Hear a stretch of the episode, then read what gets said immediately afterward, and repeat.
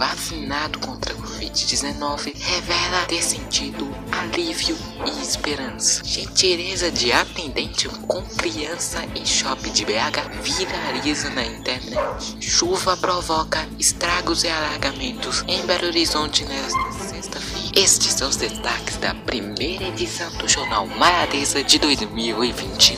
Fontes: Hoje em dia, G1 e Jornal O Tempo. Jornal Gentileza de atendente com criança em shopping de BH viraliza na internet. Caixa do McDonald's saiu de trás do balcão para ouvir o pedido de menina de 6 anos. Um gesto simples, mas cheio de carinho e aprendizado. Viralizou na internet nos últimos dias. Uma atendente do McDonald's saiu de trás do balcão e se abaixou para ouvir um pedido de uma menina de 6 anos. O caso ocorreu no dia 23 de dezembro de 2020 e viralizou nos últimos dias. Chuva provoca estragos e alagamentos em Belo Horizonte nesta sexta-feira.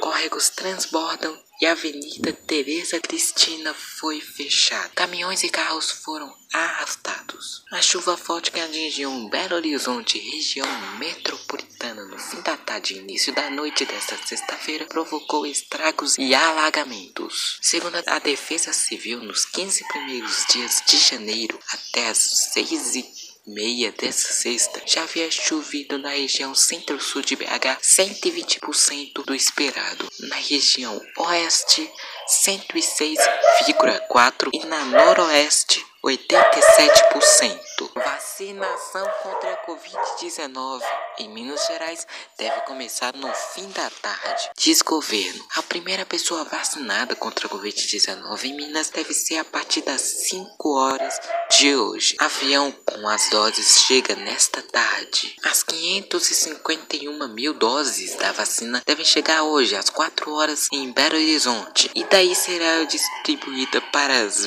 28 regionais de saúde por transporte aéreo, informou o governo. O estado já tinha adquirido 50 milhões de agulhas e seringas para garantir a vacinação contra a doença. As vacinas de Oxford, AstraZeneca e Coronavac Sinovac tiveram uso emergencial aprovado pela Anvisa na tarde deste domingo. No mesmo dia, a enfermeira Mônica Carazans, de 54 anos, recebeu a primeira dose da vacina contra a Covid-19 no Brasil. Ela foi a primeira pessoa a receber o imunizante no país após a aprovação. Esse foi o jornal Marisa. Obrigado pela companhia e até a próxima edição. Tchau!